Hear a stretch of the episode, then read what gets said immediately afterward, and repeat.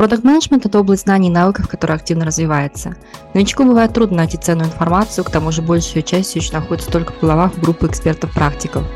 Меня зовут Юлия Белинкис, это подкаст Strategic Move, на котором мы извлекаем эти ценные знания, чтобы вы могли применить их в своем продукте и развивать продуктовое мышление. Ребята, всем привет! А, сегодня у нас формат э, видео и аудио, и в наших гостях Влад Дачинский. А, он является продуктовым менеджером в компании Лига Ставок. А, с Владом... Влад, привет! Привет, привет! С Владом мы познакомились э, на Product Sense, и мне очень понравилось то, каким образом Влад эм, а, рассуждает, каким образом он строит свои гипотезы относительно своего продукта, своей карьеры и вообще, в принципе, жизни. Мне показалось очень интересным а, дальше продолжить э, наше знакомство вот в таком онлайн-формате, потому что кажется, что Владу есть э, что рассказать, а мне есть что у него спросить. Итак, а, Влад, скажи мне, пожалуйста, чем занимается продуктовый менеджер в Лиге ставок? А, наверное, есть три ключевые вещи, которые называются продуктовый менеджер в Лиге ставок. Первое – это так или иначе работа с технической командой, потому что у нас нет таковых выделенных проектов, у нас вообще в целом э, задачи, связанные с э, формированием задач, приоритизацией, грумингами, зачастую лежат на плечах продуктов. Поэтому, наверное, первая часть большая – это технические задачи. Вторая большая часть, наверное, более классическая, продуктовая, исследование, работа с э, пользователями, проведение там, каздевов, э, работа с аналитикой, построение гипотез, в общем, хади-циклы в своем классическом понимании. Ну и, наконец, третье, э, что отчасти является спецификой индустрии, это постоянное чтение, просмотр какой-то информации про ключевые виды спорта, вообще как они развиваются, на что там ставят, какие котировки букмекеров. Ну, то есть нужно понимать, э, как живет спортивная индустрия, потому что без этого очень сложно работать в букмекинге. Угу, угу. Um, скажи, пожалуйста, а ты можешь назвать свой продукт commodity? Или все-таки там есть э, какие-то специфические дифференциаторы, которые отличают Лигу ставок от э, кучи других э, букмекерских продуктов? Я бы сказал, что нет, таких дифференциаторов в прямом смысле пока не существует. То есть я бы вообще не выделял на рынке букмекингов кого-либо, у кого есть какие-то настолько отличающиеся от стандартов рынка решения, что это позволяет им как-то занимать особенную нишу. То есть у всех можно ставить, у всех даже плюс-минус одинаковые коэффициенты, ну, обычно. И более того, у всех плюс-минус одинаковые акции, маркетинговые активности и так далее. Как раз, наверное, моя задача вот в рамках Лиги Ставок и придумать тот самый дифференциатор э, использования игровых механик, который позволит занять особое положение на рынке. Это супер интересно. А, скажи, пожалуйста, а, ты уже вот упомянул, да, использование игровых механик, различных там повышение вовлеченности. Тогда все-таки а, как строится гипотеза? Гипотеза относительно потребности. То есть мы понимаем, что есть достаточно ну, достаточно понятная потребность да, сделать ставку, а каким образом вы сегментируете рынок для того, чтобы предложить что-то этакое, что-то специфичное и дифференцируемое? Наверное, здесь два тезиса. Первый тезис я бы не сказал, что желание сделать ставку понятное. Ну, то есть, возможно, для, для широкой аудитории оно таково, но когда я приходил в Лигу ставок, для меня причины, по которой пользователи ставят, были абсолютно а, отличными от того, что есть в моей голове сейчас. То есть э, я на самом деле всегда был уверен, что ставки – это один там, из видов э, проведения досуга для заработка денег. Я ставлю, потому что хочу заработать деньги как казалось, меньше половины наших пользователей, а на самом деле я думаю, что только треть, действительно планируют этом зарабатывать деньги и ставят только потому, что им интересен сам процесс ставки. А, еще определенно большой сегмент ставит просто потому, что нужно почувствовать азарт. Им а, на самом деле даже не важно, а, как ставка сыграет. У нас есть интересная статистика, что после ставки всего лишь 70% пользователей заходят и проверяют, какой у него был результат. Ну, то есть, понятное дело, что это отчасти может быть связано с тем, что они и так смотрели матч там, или события и знают, чем он закончился, но я лишь к мысли о том, что для многих факт спора пари и азарта значительно важнее, чем факт, проиграет он или выиграет деньги. Тем более, что, будем откровенны, далеко не все играют на последние кровные. Для кого-то там тысяча рублей на ставку – это объективно копейки, на которую внимание не обратить. есть огромное количество людей, которые ставят для того, чтобы просто быть в компании. Например, вот я не люблю хоккей. Ну, я не понимаю эту игру как таковую. Но огромное количество моих близких друзей любит хоккей, прям обожает, горит им. Когда мы собираемся где-то вместе вечером, очень часто включается хоккей в спортбаре или еще где-то. Они начинают смотреть. Мне это абсолютно неинтересно. Но для того, чтобы быть в компании, для того, чтобы поддержать, я делаю ставку, просто чтобы было повеселее. Ну, как бы там хотя бы какие-то деньги крутятся, хотя бы этот азарт mm-hmm. появляется. Поэтому э, для начала я бы сказал, что вообще не очевидно, почему пользователь делает ставку. Мне прям пришлось в этом копаться. А касательно того, как мы э, сегментируем, придумываем гипотезы, э, кажется, что все идет каких-то базовых принципов. То есть э, ставки в своей сути родились там много веков назад. А, первая ставка была сделана еще там в Древнем Риме на гладиаторские бои, а воз... это, это задокументированная первая ставка. То есть, возможно, они там были еще задолго до этого. А спор на деньги, как мы понимаем, существует уже очень давно. И когда мы возвращаемся к этим базовым принципам, мы начинаем думать, окей, а вот представь, что я там древний римлянин, который пришел посмотреть гладиаторские бои, я хочу сделать ставку, а почему? Что мне позволяет получить какую-то вот а, дополнительную ценность, помимо там денег. Почему я еще делал ставку? И вот когда мы возвращаемся к этим базовым фундаментальным причинам а, того, почему это делалось раньше, того, как это все развивалось, и того, как это пришло сейчас к нам, вот в 2022 году, как ставки эволюционировали, Наверное, на каждом витке развития ставок, то есть сначала там развивалось количество видов спорта, с недавнего времени добавился онлайн, можно пойти и поставить онлайн. А, появились новые виды ставок, там сначала только ординары, потом экспрессы, потом системы появились. То есть они как-то развивались. И на каждом из этих этапов, а, кажется, задавалось три самых главных вопроса. Изменилась ли фундаментально причина, по которой пользователь ставит, и кажется, что за несколько веков они не поменялись. Это все еще деньги, азарт, желание побыть в компании, там еще какое-то количество. А, изменилось ли что-то помимо а, рынка ставок, что позволяет их делать комфортнее, лучше, удобнее? Ну, то есть, например, вот мы знаем, что появился интернет. Можно переносить ставки онлайн, не обязательно ходить куда-то. И третье – это, а что будет меняться дальше в мире, что будет способствовать изменению паттернов, по мы делаем ставки. И вот как раз сейчас мы находимся на третьем вопросе, потому что нам кажется, что мир все больше и больше уходит в сторону использования игровых механик в большом количестве всевозможных вещей. А пользователи молодые растут, которые с детства живут с игровыми механиками, потому что они с детства играют в игры. Ну, так уж повелось. Рынок геймдева огромный и продолжает расти.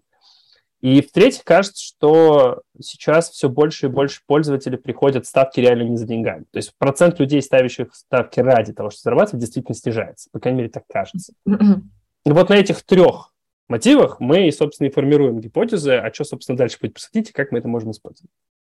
Влад, супер интересно. А, единственный у меня вопрос, который возникает у огромного количества исследователей и джуниор продукт менеджеров которые проводят, допустим, интервью. Вот вы определили эти сегменты а, поведенческие плюс эмоционально как бы, различающиеся, да, кто-то сделает ставку, потому что азарт, кто-то делает ставку там еще по такой-то причине, с друзьями, чтобы быть и так далее, да, вот то, что ты перечислил.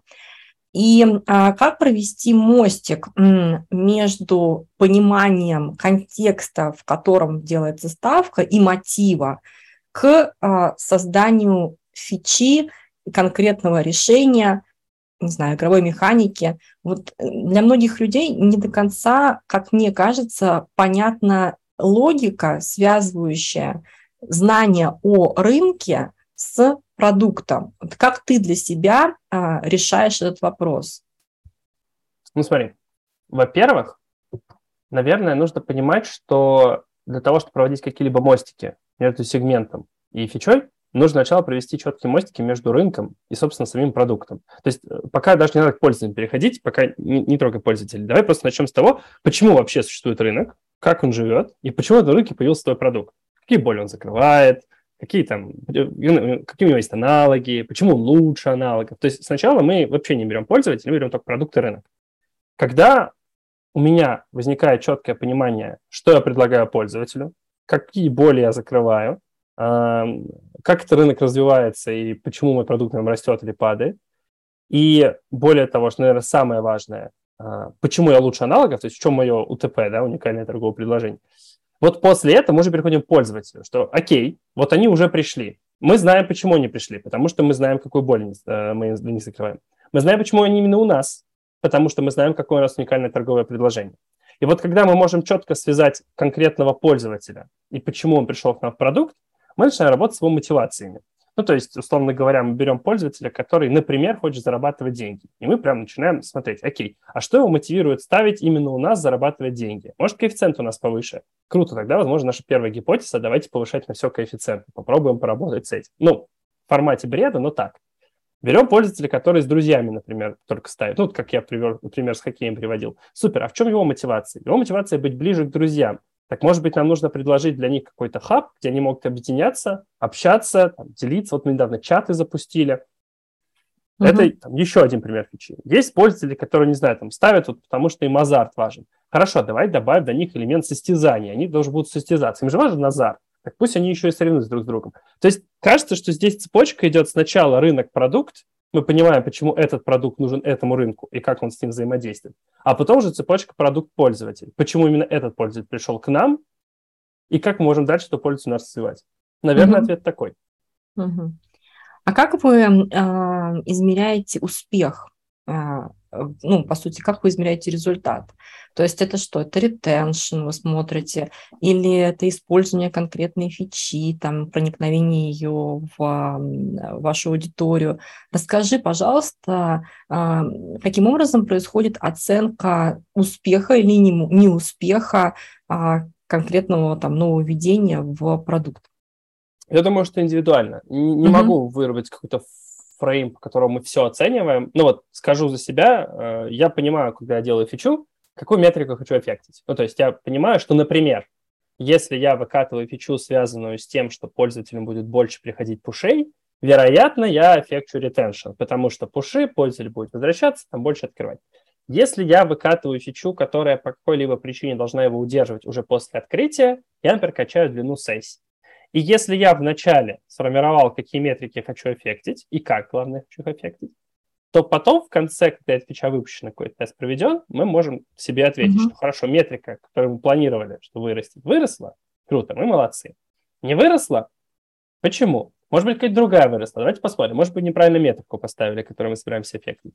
Но, наверное, ответ на этот вопрос индивидуально подбираем метрики до релиза, и дальше уже смотрим, как, как на них эффект mm-hmm. релиза. Иногда приводят такое определение наличия соответствия продукта и рынку, ну, то есть, по сути, что ты делаешь нужный продукт, а если у тебя растет э, активная аудитория, не ухудшается ретеншн, и дальше некие там венчурные инвесторы, акционеры или фаундеры прибавляют, и вы работаете на растущем рынке. И вот здесь э, сразу возникает вопрос. Кажется, что рынок достаточно стабильный, ну, грубо говоря, кто играет тут уже с вами или с вашими конкурентами, и в, на таком рынке многие сталкиваются с просто с задачей не просто привлечь клиента в ваш там, продукт, а переключить его с продукта конкурента. Скажи, пожалуйста, вот у вас примерно такое, такое же понимание рынка? То есть рынка как э, э, возможности переключения с продукта конкурента с другой букмекерской конторы, либо вы все-таки находитесь в поиске уникальных новых клиентов, которые раньше никогда в жизни не играли, и привлекаете их чем-то, чтобы они наконец-то поиграли, сделали ставку? А, наверное, так у нас точно есть база новых клиентов. То есть рынок на самом деле чем-то схож, наверное, с рынком образования. Все время приходят э, люди, которые придут в первый класс, и уходят люди, которые ушли из 11. Ну вот, если совсем грубо. Похожая история у нас. Все время люди, которые любят спорт, достигают 18 лет и могут начинать ставить. Они к нам приходят. Такие каждый год новые, каждый день фактически кому-то становится 18 лет из тех, кто любит спорт. Поэтому мы не можем сказать, что наш рынок э, стагнирует или что он стабилен. На самом деле нет, он все равно меняется. Просто, возможно, он слойный. То есть вот нижний слой отслаивается там, к 50 годам, к 40, когда нужно уже думать о деньгах не в формате поиграть с ними, да, а новые люди сверху приходят, когда вот как раз 18 лет, люблю спорт, пошли на этом зарабатывать. Поэтому мы в любом случае с новыми работаем.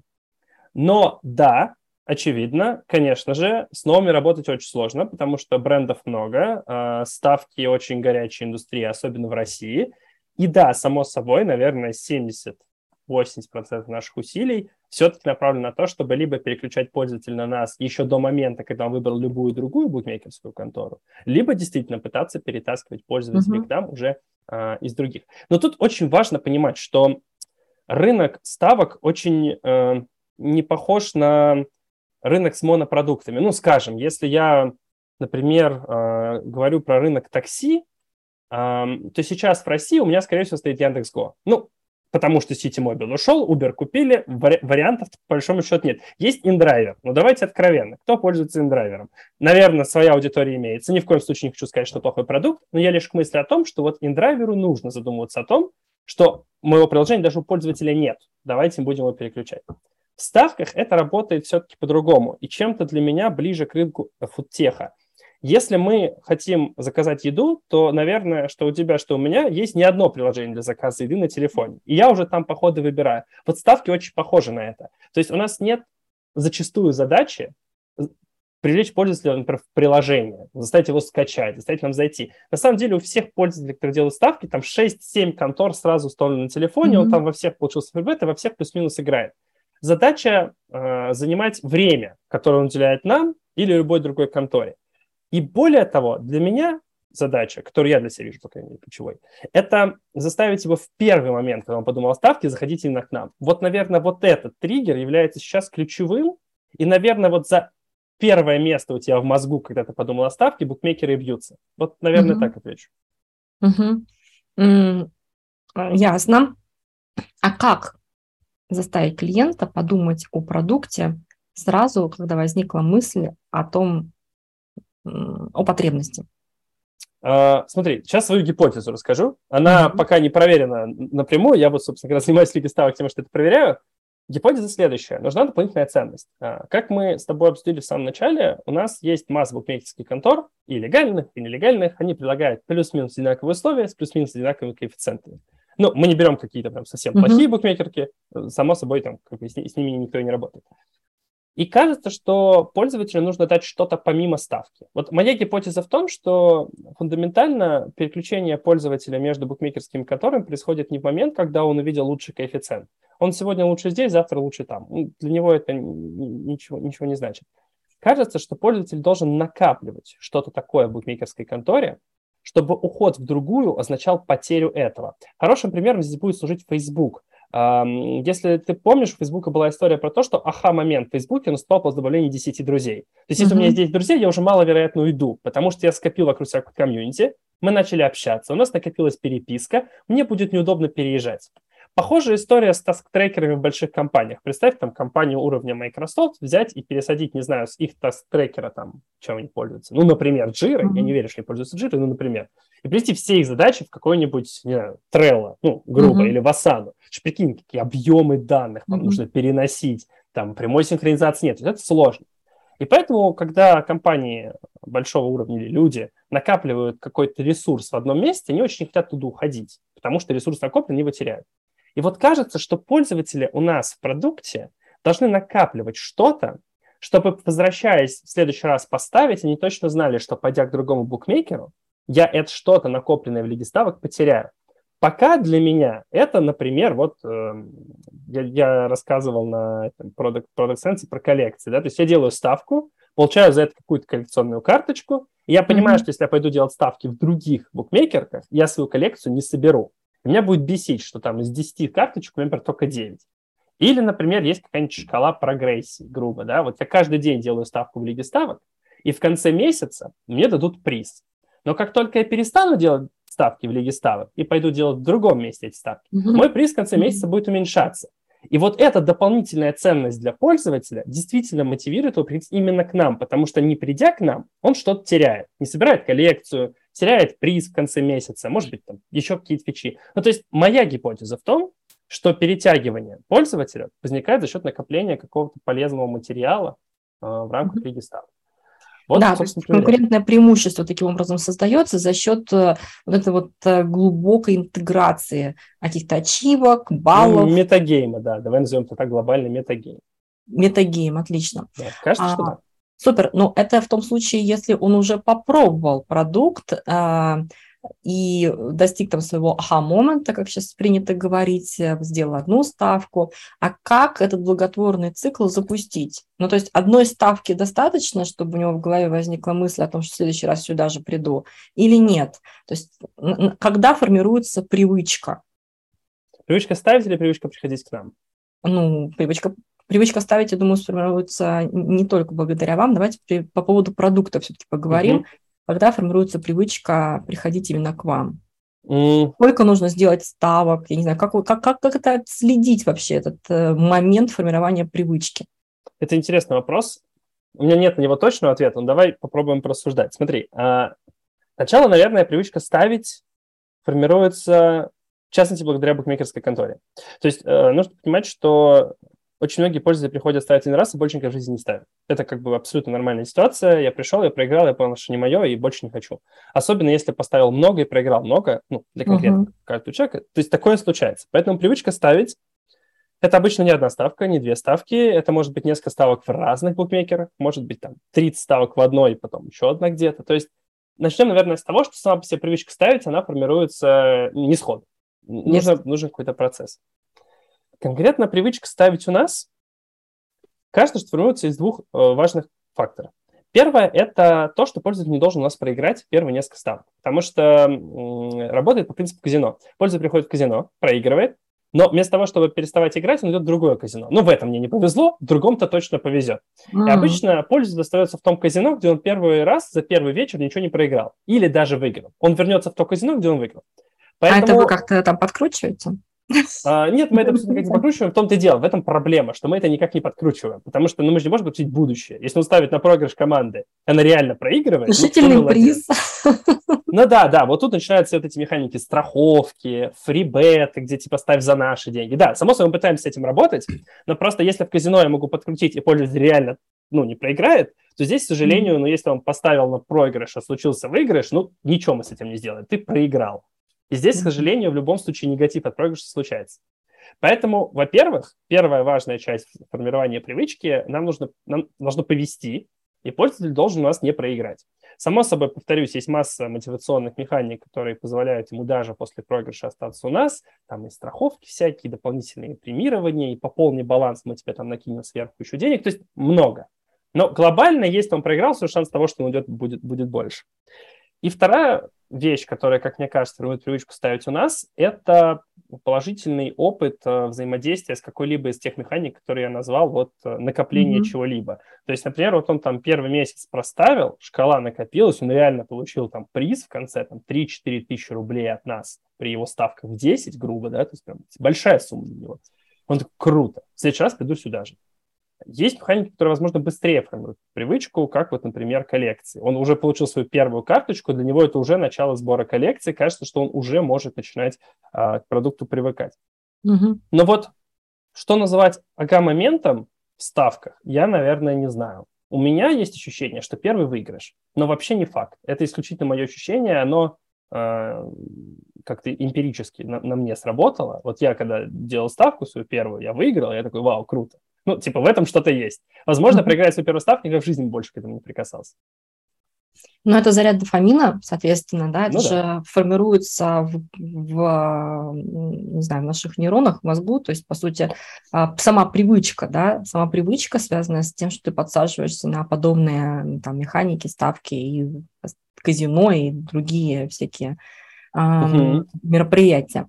Так, окей, хорошо, а, с этим поняли, то есть, да, то есть оказывается, что есть разные подсегменты, у разных подсегментов есть разные потребности, мотивы, кто-то ставит уходит, кто-то ставит э, возвращается, желательно удерживать через э, различные механики внутри продукта, а, тогда возникает вопрос, а какой сегмент для вас самый вкусный, самый любимый, на кого вы в первую очередь э, целитесь и э, на ком сфокусированы? Это те люди, которые зачастую игроманы, ну то есть которые часто приходят, часто ставят, часто... А, нет, нет, это випы. Нет? Или это, это заблуждение? Это, это такое когнитивное, да, у меня заблуждение? Абсолютно заблуждение, это випы. Угу. Наш главный люди, которые делают там львиную долю всего то, что называют, випы. Это люди, которые могут за вечер поставить бюджет Саратова на ставки. А, то есть люди. вам очень важно, чтобы они просто много ставили. Конечно, да? но это люди, у которых там размер ставки там, 10 миллионов. Вот такие mm-hmm. люди есть. И таких и, мало.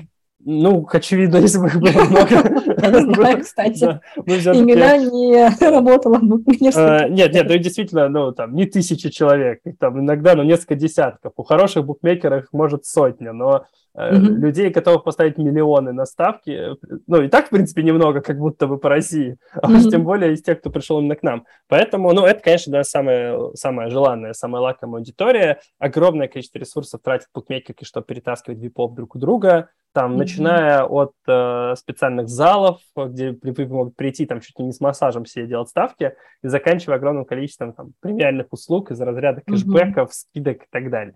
Поэтому, ну, вот випы, mm-hmm. но, но, но их же, но все равно их, их достаточно для того, чтобы генерить необходимую маржинальность да, продукта. То есть, грубо говоря, если бы мы отказались от всех остальных то этого было достаточно или нет? Я к тому, что если мы посмотрим на а, всю базу и попытаемся а, понять вклад э, базы да, в результат, то, грубо говоря, можно ли сказать, что вы специализируетесь именно на, на випах? У меня все равно такое ощущение, что вы очень B2C такой продукт, ориентированный на обычного физика с небольшим бюджетом. Смотри, в любом случае, масс-маркет всегда будет больше. Ну, то есть mm-hmm. мы, э, даже если завтра полностью исключим всех випов, конечно, надеюсь, такого не случится, но если такое произойдет, мы не загнемся как бизнес. Действительно, ну, как бы масс-маркет генерирует, я думаю, что больше денег, чем випы, ну, mm-hmm. или плюс-минус одинаково, не знаю, тут надо, надо смотреть.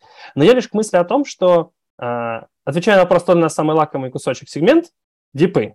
Но можем мы сказать, что мы работаем только с ними? Нет, точно нет. С ними на самом деле вообще не так сложно работать. Там обычно каждому прикрепляешь индивидуального менеджера, как бы он за ним бегает. Все, как продуктолог там особо не нужен. Поэтому да, как продукт я в первую очередь работаю с масс-маркетом. И если выбирать какой-то особенный сегмент в масс-маркете э, для нас, э, то это как раз ребятки, которые ставят за азарт. Это вот для нас самые, самые веселые, самые любимые пользователи. Мы их называем хард-юзерами. Это вот пользователи, которых играет стиль жизни, вот он, вот он игрок. Вот он может э, играть в казино, у нас, покер еще где-нибудь. Вот это для нас самый mm-hmm. желаемый сегмент масс-маркета. А, так, то есть, получается, это люди, которые... Игроманы. А, на самом деле, я бы не назвал... Среди них есть прям игроманы, прям жесткие игроманы. Но я бы все-таки, наверное, общую их э, когорту описывал как все-таки люди со стилем жизни игрок. Это все-таки не одно и то же, наверное. Потому То что... Это независимость. Это, это независимость, да. Это вот просто вот они так расслабляются. Как, не знаю, как некоторые это вот сладкое любят. Да, вот, а вот ребята ставки делают. То есть mm это очень не всегда пользователи, которые ставят последние деньги, например. Или это очень не всегда пользователи, которые не знают меру.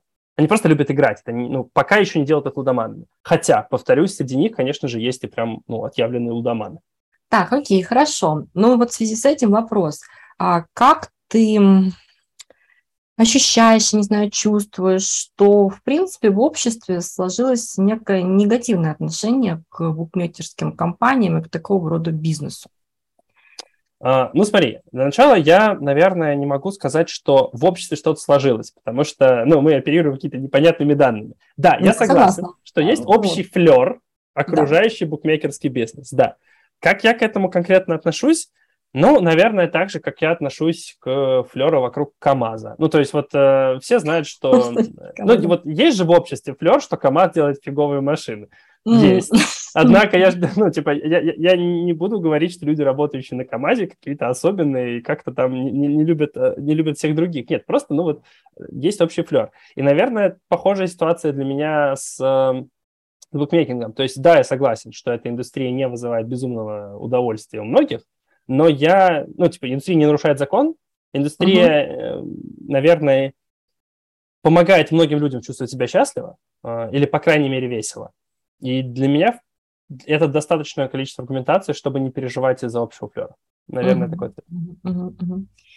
А почему этот флер возник? Как ты думаешь, в чем причины того, что подобный бизнес э, вообще имеет такую негативную окраску? Почему это не рассматривается как э, просто развлечение?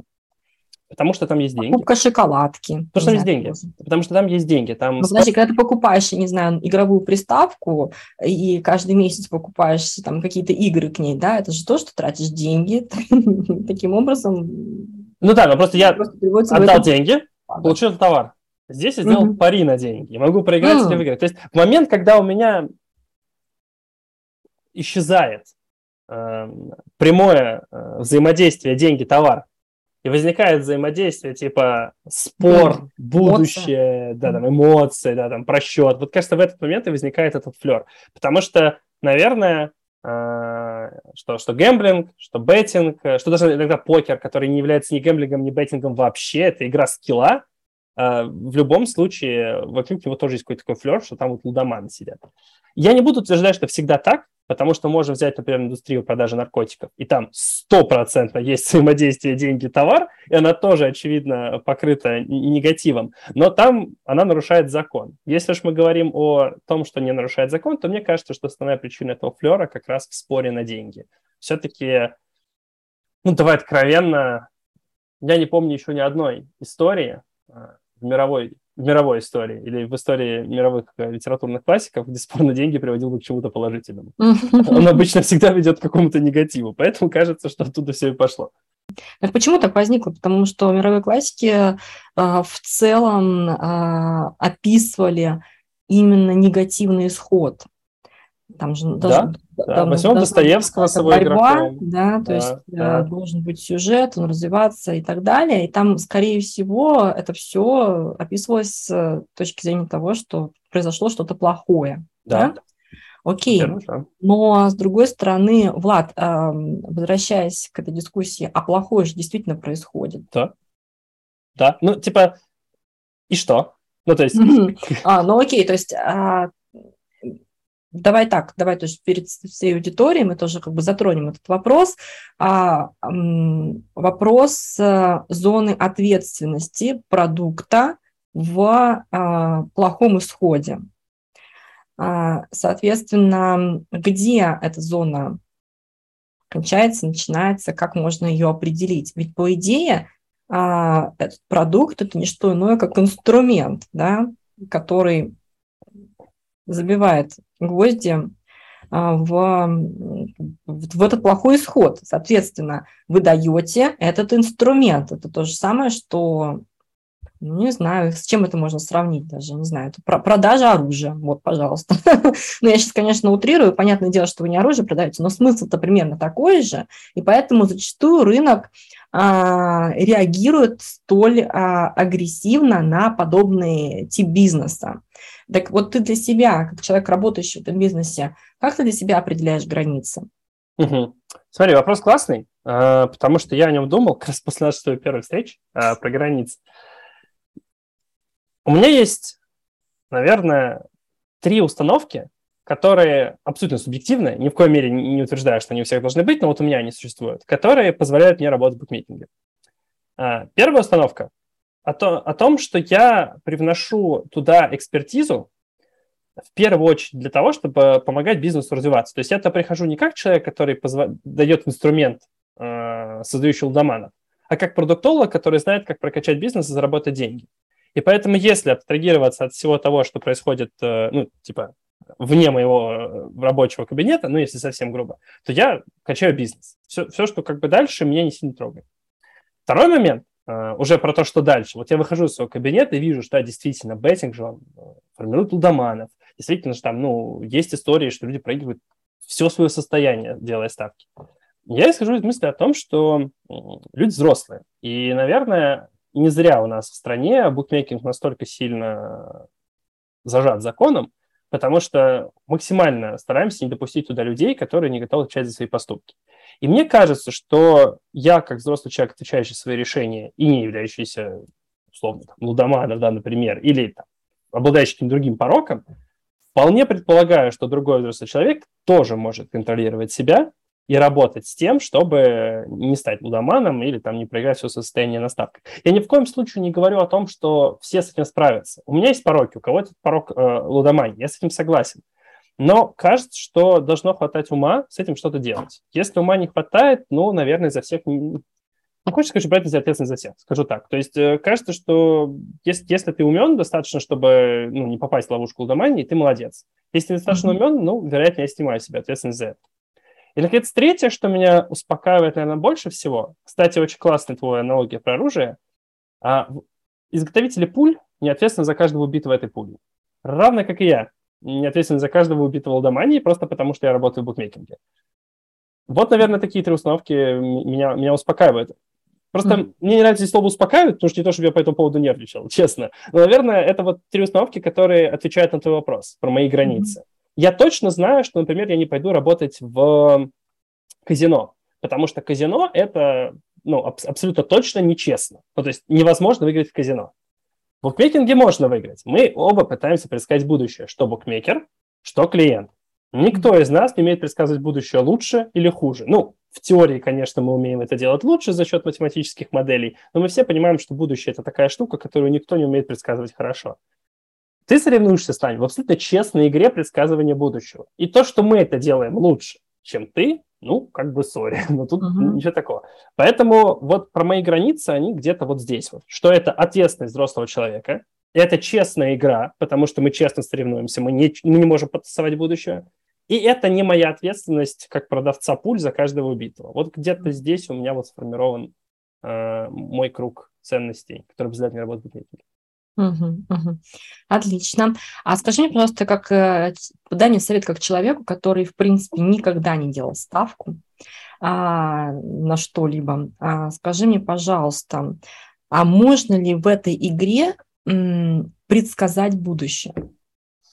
Нет. Что является фактором пред, хорошего предсказания будущего? То есть если мы а, таким образом определяем игру, то это значит, что у этой игры должны быть определенные правила, да? А вот, соответственно, каким правилам мне нужно следовать, чтобы предсказать будущее? Мне нужно следить за своей командой. Что, что там происходит вообще? Какая там внутри механика? Я не могу понять.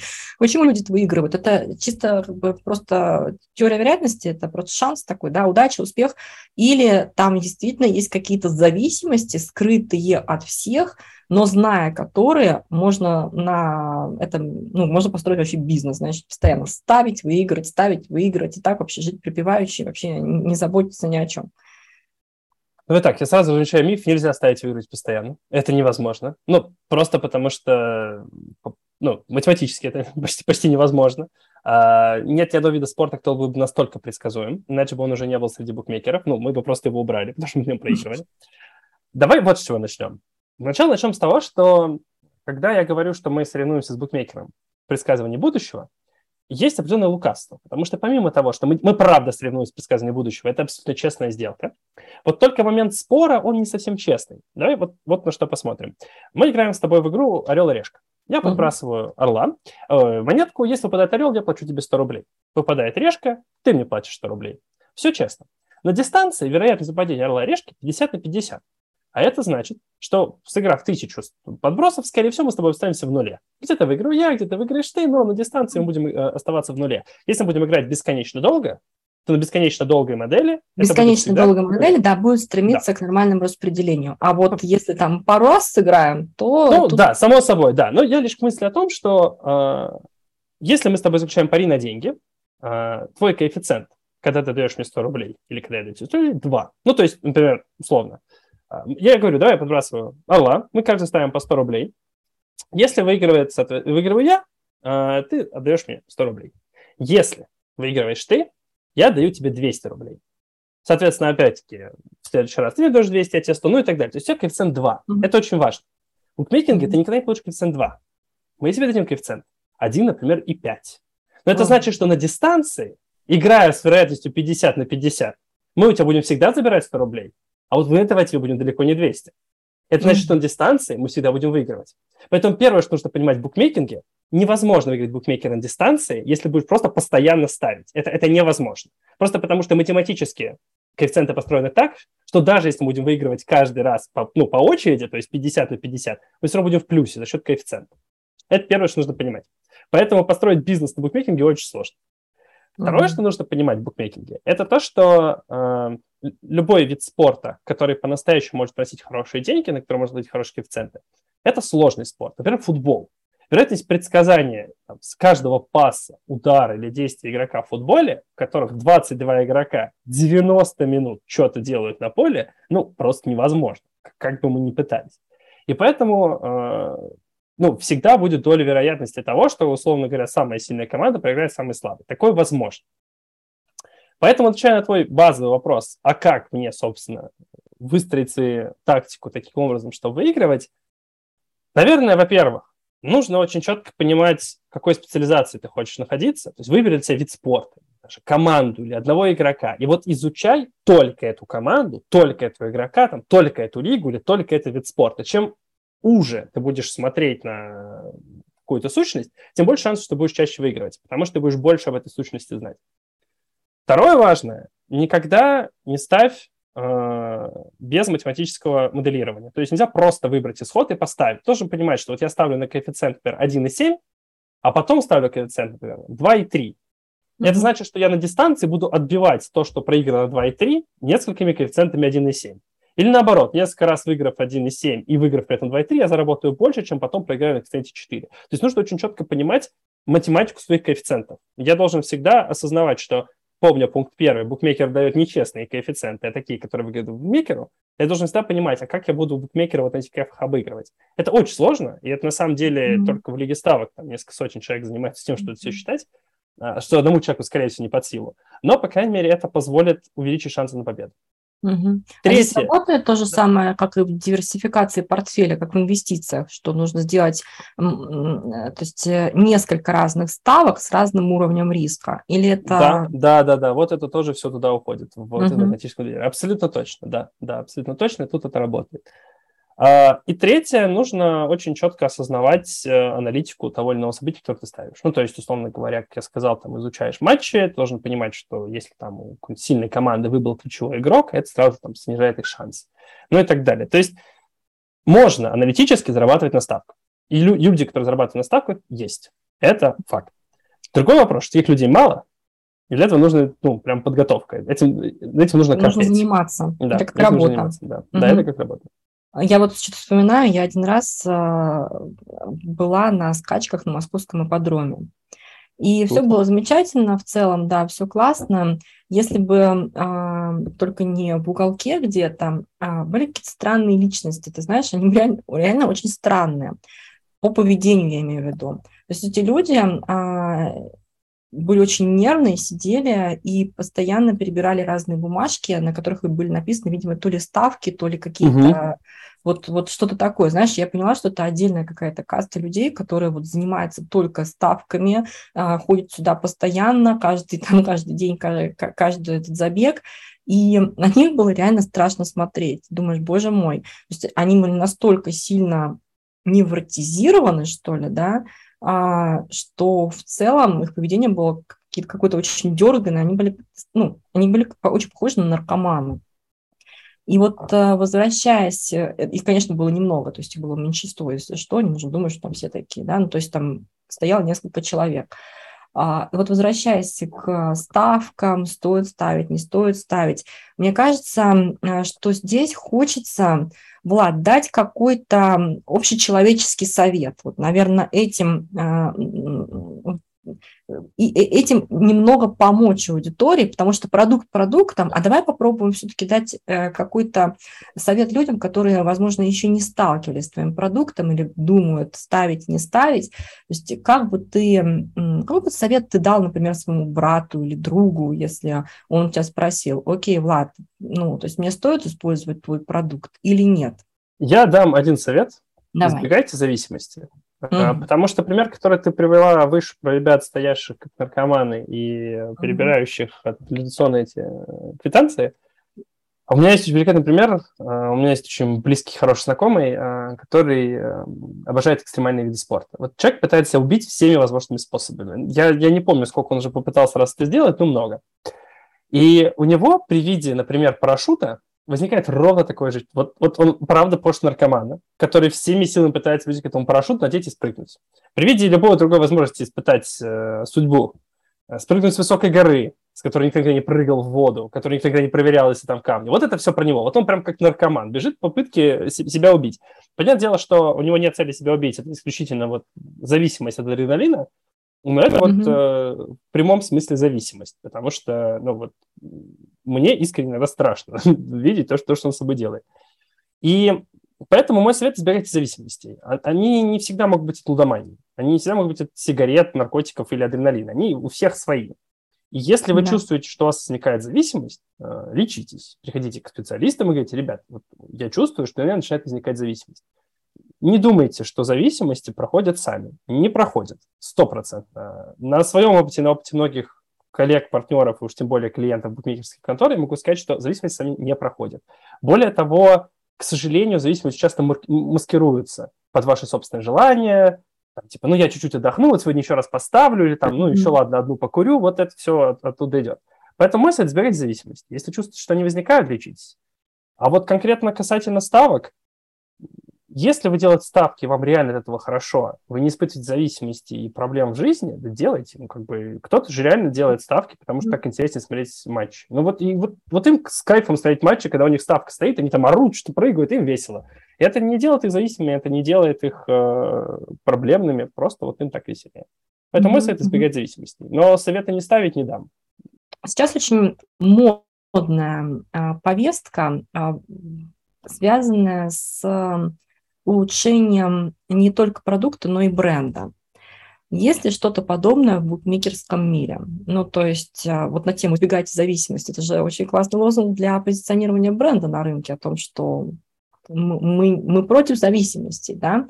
А как ты думаешь, есть ли какое-то влияние, связанное с а, лояльностью к бренду конкретному, которое выходит за рамки непосредственно продукта, и может а, воздействовать на аудиторию в положительном ключе. Имеет ли смысл такому бизнесу, как букмекерская контора, заниматься подобными вещами? Сходу кажется, что да, потому что я, как человек, который достаточно много играет в покер э, онлайн, вижу, что во всех, во всех э, иностранных конторах, э, покер-румах, которые предлагают играть, огромными жирными буквами, чуть ли не везде пишут, типа, play responsibly, gamble responsibly. То есть, типа, у них у всех есть четкая, э, сказать, директура о том, что наши игроки должны видеть эту надпись всегда. Вот где да. бы что бы ни происходило. Более того, в определенных покер-румах, если ты проиграл большой лын, ну, то есть ты проиграл много денег, тебе сразу же говорят, чувак, ты проиграл, такое случается, успокойся, выдохни, потом заходи в игру. То есть это, это действительно, ну, абсолютно нормальная ситуация, которой работают многие иностранные компании. В России, честно, не видел такого ни у кого. Возможно, нам действительно правда стоит перенимать вот этот опыт э, какого-то осмысленного подхода к нашим пользователям, э, западных коллег на нашим. Ну, и восточных, на самом деле, коллег mm-hmm. тоже, многие румы восточные. Однако, отвечая на вопрос, помешает ли это зарабатывать деньги, думаю, что да. Потому что хотим мы того или не хотим, но э, всегда есть доля игроков, которые поставят как раз на эмоции. И если мы эти эмоции будем остужать, mm-hmm. то мы в любом случае не дозаработаем. Заработаем ли мы потом за счет того, что у нас бренд будет такой белый и пушистый, вот это вообще не факт. Это нужно прям считать. И что-то мне подсказывает, что нет. Поэтому ответа два. А, какой-то такой софтовый, индивидуальный, стопроцентно надо заниматься развитием бренда с точки зрения осмысленности подхода к ставкам. Сто процентов. Это, это вообще очень правильно. И горячие линии для лудоманов тоже, тоже нужны. Сто процентов. Но вот с точки зрения бизнеса, нужно ли это сейчас нам, как компании, которая хочет зарабатывать деньги, скорее всего, нет. И мы на этом только проиграем. Окей, ну и еще вопрос, наверное, последний. Мне очень понравился твой доклад на Product Sense. Я его послушала про игровые механики, Спасибо. про... Я, к сожалению, твой не успел послушать, надо будет пересмотреть. Ничего, ничего. Ты как раз, наверное, отходила от своего, потому что у меня сразу было за твоим. А, и меня эта тема тоже очень заинтересовала. В принципе, внедрение игровых механик в продукт, я понимаю, что э, ценностное предложение не может быть построено только на игровой механике, да, и, а, но, по сути, игровая механика позволяет нам повысить там различные конверсии в определенные действия, то есть она, прежде всего, может быть рассмотрена что-то как growth такой подход, да, growth эксперимент. Я сталкивалась в нескольких продуктах с игровыми механиками, и у меня сложилось впечатление, что это какая-то штука не для взрослых, что это какая-то детская такая штука. Мне какие-то постоянно бонусы сыпались, шарики, какие-то непонятные кубки откуда-то. Вот особенно это, этим грешат э, приложения для изучения иностранных языков. Почему-то, я не знаю почему. Именно там э, обычно просто, не знаю, рай игровых механик. А, соответственно, и кажется, что это очень круто должно удерживать, но, ты знаешь, Влад, а, меня это не только не удержит, меня даже, может быть, это немножко раздражает. Вот. И я вот все время думаю, где опять-таки здесь баланс. И все-таки, если а, кто-то захочет э, внедрить в свой продукт игровую механику, а, что самое важное, наверное, нужно иметь в виду, чтобы вот как на моем примере, наоборот, не отвратить э, клиента от продукта? Нужно иметь мотивацию пользователя. Ну, то есть, uh-huh. э, я вот приводил пример как раз на конференции, что если э, вам продукт приходит пользователь, звонит вам на горячую линию поддержки, его 10 минут кидают с менеджера на менеджера, он, он злится, он бесится, потому что не может получить ответ на свой вопрос. И в конце веселый голос ему говорит, слушайте, вы в очереди 366, давайте сыграем в игру, угадай мелодию. Вот этот момент у пользователя отлетает жопа, он уходит. То есть сразу же, моментально. Поэтому нужно понимать мотивацию пользователя. То есть если мы вводим игровую механику, мы должны точно ответить на вопрос, почему именно эта игровая механика, на какую мотивацию она влияет. Ну, например, там, возьмем Черную пятницу. Это мотивация дефицитом. Вот мы точно знаем, что на пользователя мотивация дефицитом влияет, если мы говорим о розничной продаже. Вот поэтому вводим mm-hmm. механику «Черная пятница», и поэтому она работает. Но если мы возьмем ту же розничную продажу, ведем там, например, какую-нибудь механику, типа «приди в магазин», не знаю, там, пробеги 30 кругов по магазину и получишь какие-нибудь кроссовки, вот тут уже вопрос, потому что, ну, объективно, кому оно надо столько раз бегать mm-hmm. ради этих кроссовок, которые, может, не самого высокого качества, ну, то есть и так далее, и так далее, и так далее. Понятное дело, что и такие энтузиасты найдутся. Но, например, для тебя, скорее всего, и для меня, это будет так себе сделка, потому что 30 кругов по магазину, думаю, есть что поделать. Ну, то есть, типа, я и так кроссовки эти куплю, мне как бы 30 кругов наматывать не надо. Поэтому mm-hmm. всегда нужно держать в голове мотивацию. То есть ради чего я их вожу. А вот в онлайн-школах английского языка, как ты правильно заметил, эту лингвалео один раз получилось с тем львенком, которого надо было кормить. Реально очень классный кейс, прям ну, реально крутой. И вот все повально решили, что ну, у них сработало, и у нас получится.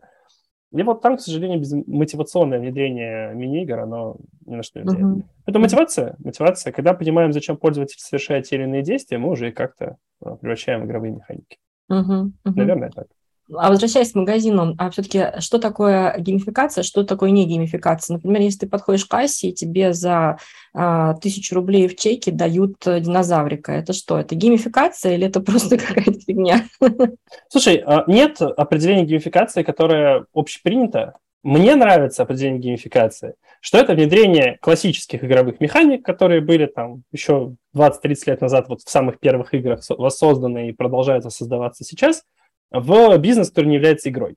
Вот это для меня геймификация. Твой конкретный пример я бы назвал геймификацией. Кто-то называет программу лояльности. И, скорее всего, и я, и он будем правы.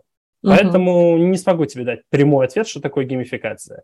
Наверное, каждый по-своему определяет. Я вот, видишь, на конференции вообще давал определение матификация. И да, тоже матификация. Как бы с ним я тоже живу, да. Поэтому не могу тебе назвать какое-то общее определение. Я даже не уверен, что оно у кого-то существует. Окей, ну и тогда порекомендую нашим слушателям, которые собираются внедрить подобные механики, а, ну, не знаю, может быть, топ а, продуктов а, с геймификацией или модификацией, которые тебе очень нравятся. Какой-то best practice от Влада. Во-первых, наверное, я порекомендую книгу «Геймифицирую это» Ю Кай Чоу. Это, собственно, идеолог геймификации, первый человек, который вообще начал ее описывать как отдельный фреймворк. Ну, правда, искренне рекомендую почитать, там и масса примеров очень крутых, и книга прям мясо, прям очень рекомендую. Если говорить про продукты, Википедия стопроцентно. Потому что mm. без копейки заставили людей сидеть и что-то писать.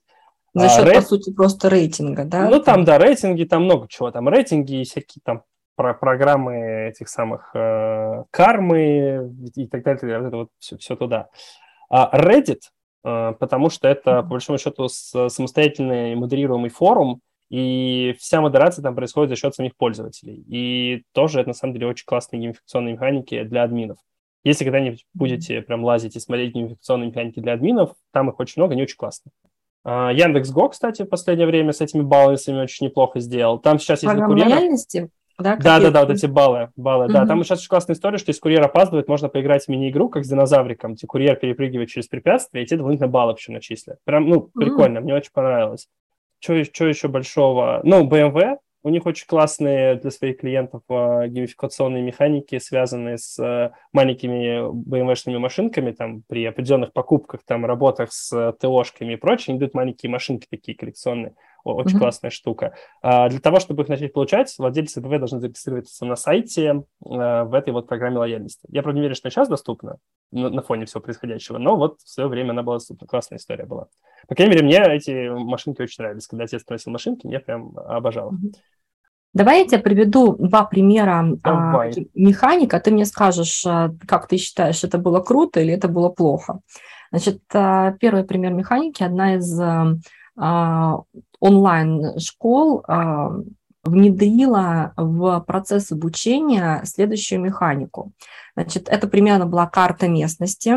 А на этой карте местности была изображена дорога, которая, собственно, была аналогией траектории обучения студента. И там на этой дороге были типа города, пункты, поселки там и так далее, которые отвечали за вехи обучения. И вот ты угу. заходишь, как будто бы идешь по этой дорожке, и там а, был изображен такой человечек, который символизирует ученика, который идет вот на этой, по этой дорожке. Вопрос к тебе, Влад, как ты считаешь, это было круто или это было так себе? Как ее оценить вот реально? Что, какой Я бы, к сожалению, никакой метрик ты ее не оценишь, ну, скорее всего. Ну, просто mm-hmm. потому что ты можешь нести любую фигню, но если это работает и растит твои метрики, значит, фигня была прикольная. А, но вот если брать тот контекст Ротодала, а, любое красочное представление чего-то, что может быть представлено не красочно, это хорошо.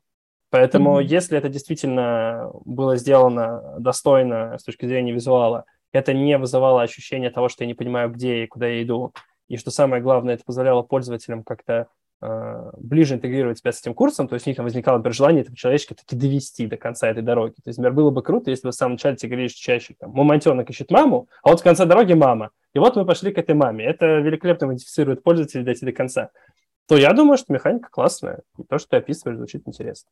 Хорошо, второй пример. А, один известный банк запустил программу лояльности и а, к этой программе лояльности сделал отдельную, там чуть ли не приложуху а, на тему того, что вот тоже есть какая-то местность. Помнишь, что старую игру Heroes? Угу. где там ездишь. Magic. Да, вот, да, да, да. Вот, и, соответственно, примерно то же самое, только в, в качестве э, называется, бонуса, в качестве ачивки в этой игре э, клиент зарабатывал э, вот эти баллы программы лояльности. А, слушай, я вот только хотел сказать, привести пример. Мы приводили пример. Сбер, Сбер спасибо, кстати, очень классная геймификация. Я считаю, что Сбер спасибо прям одна из лучших, что я видел. А отвечая на твой конкретный кейс, опять же, если эта механика позволяет красиво обернуть то, что пользователи и так хотели бы делать, ну, то есть про мотивацию, да, то есть если мы понимаем, что пользователи так хотят копить эти баллы, и у них есть возможность копить их как дополнительно играя, угу. то ну, это, это крутая механика. Я тут сразу аналогию приведу. Топ-5 как раз продукт, который мне очень понравился. А, пару лет назад ездил кататься на лыжах, и приложение Alpenski сделало очень классную историю. У них был э, большой пик э, горный, и там было много точек для катания, которые, само собой, пользователи все, скорее всего, объезжать бы не успевал. И вот ребята предложили, ты ездишь по каждой из точек, и там в определенных местах, как в покемонах, стоят э, столбики, сканируешь QR-код, тебе дают зверушку, которую можно получить только отсканировав конкретный стол. И это заставляло mm-hmm. меня, например, раскрестить все эти зоны катания, хотя вот честно уже задолбался кататься, но мне нужно было звать все эти зверушки, и потом, если ты всех этих зверушек собираешь, тебе там дарили то ли бесплатный ответ. Ну, короче, полную фигню. Ну, очень круто. Угу. Ну, то есть просто я к тому, что вот это был пример геймификации, где, по большому счету, то, что люди так хотели делать, кататься, узнавать новые места, красиво обернули в красивую механику, добавили туда няшных зверушечек и еще и приз, что, как мне кажется, это, например, хорошая геймификация. Да, супер. Так супер. что вот с угу. банком тоже кажется. А ты вот возвращаясь еще к метрикам, о которых ты сказал, все-таки, а что бы можно было бы измерить и в первом моем примере, и во втором? С твоей точки зрения, что будет являться критерием хорошей геймификации в данной ситуации. Вот, допустим, это карта с человечком, да, городом, или, например, с э, сокровищами, которые там зарабатываешь в игре, зарабатываешь баллы. Это что, это ретеншн или что это в качестве метрики? Ну, кажется, зачем вводили? Если mm-hmm. вводили, например, для того, чтобы повысить э, доходимость с э, начала прохождения курса до конца прохождения курса, то это и надо мерить, да, то есть давайте мерить, какое количество людей раньше доходило до конца, и какое начало доходить после день механики. Если, например, вводили для того, чтобы пользователи чаще приходили на курс, читали доп. материалы, которые, например, там в этих городах, да, там расклеены, uh-huh. давайте смотреть, как это повысило конверсию туда. С банком та же история. То есть, если мы предполагаем, что пользователи должны начать накапливать больше бонусов при внедрении геймификации, давайте смотреть средний баланс пользователя там, до внедрения, ну, там, медиану интербаланса и после внедрения. Если mm-hmm. хотели прокачивать, там, не знаю, количество возвратов приложения, чтобы посмотреть, там, повыполнять эти квесты, давайте это и мерить.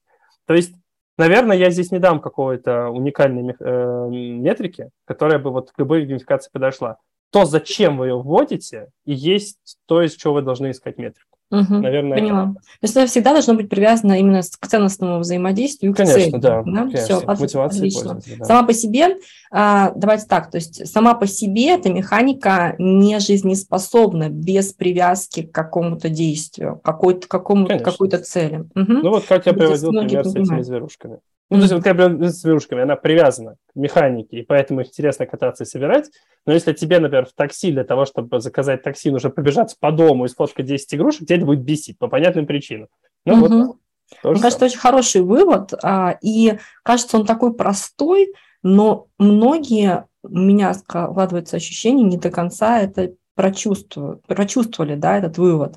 Потому что, потому что а, механика геймификации, кажется, что, знаешь, серебряная пуля, вот мы сейчас это все внедрим, и, значит, будет нам повышение вовлеченности. Оказывается, что это может и совершенно не дать никакого эффекта. Отлично, Влад. А, мне, я считаю, что очень много классных инсайтов. Спасибо тебе большое за уделенное время. А, да, Было супер интересно. И приходи к нам еще. А, приходи к нам после того, как вы внедрите вашу до конца эту механику геймификации, чтобы мы могли Хорошо, судить да, уже по результатам, что у вас получилось. Спасибо большое. Да, тебе спасибо большое. Пока. Пока-пока.